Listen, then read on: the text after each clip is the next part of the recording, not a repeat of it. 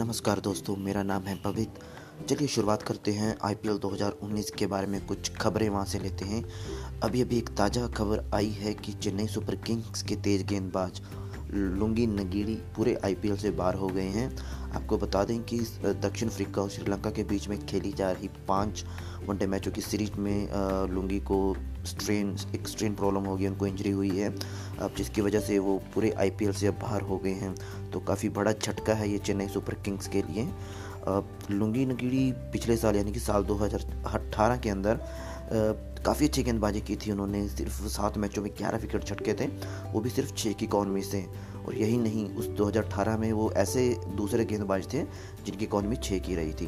तो अब चेन्नई के लिए शायद काफ़ी सारे विकल्प और भी ओपन हो जाएँगे, कुछ विदेशी खिलाड़ियों को खिलाने के जिसमें उनके पास विली भी शामिल हैं स्टेनर भी शामिल हैं। तो देखना है कि चेन्नई क्रिकेट टीम क्या क्या फैसला लेती है इसके।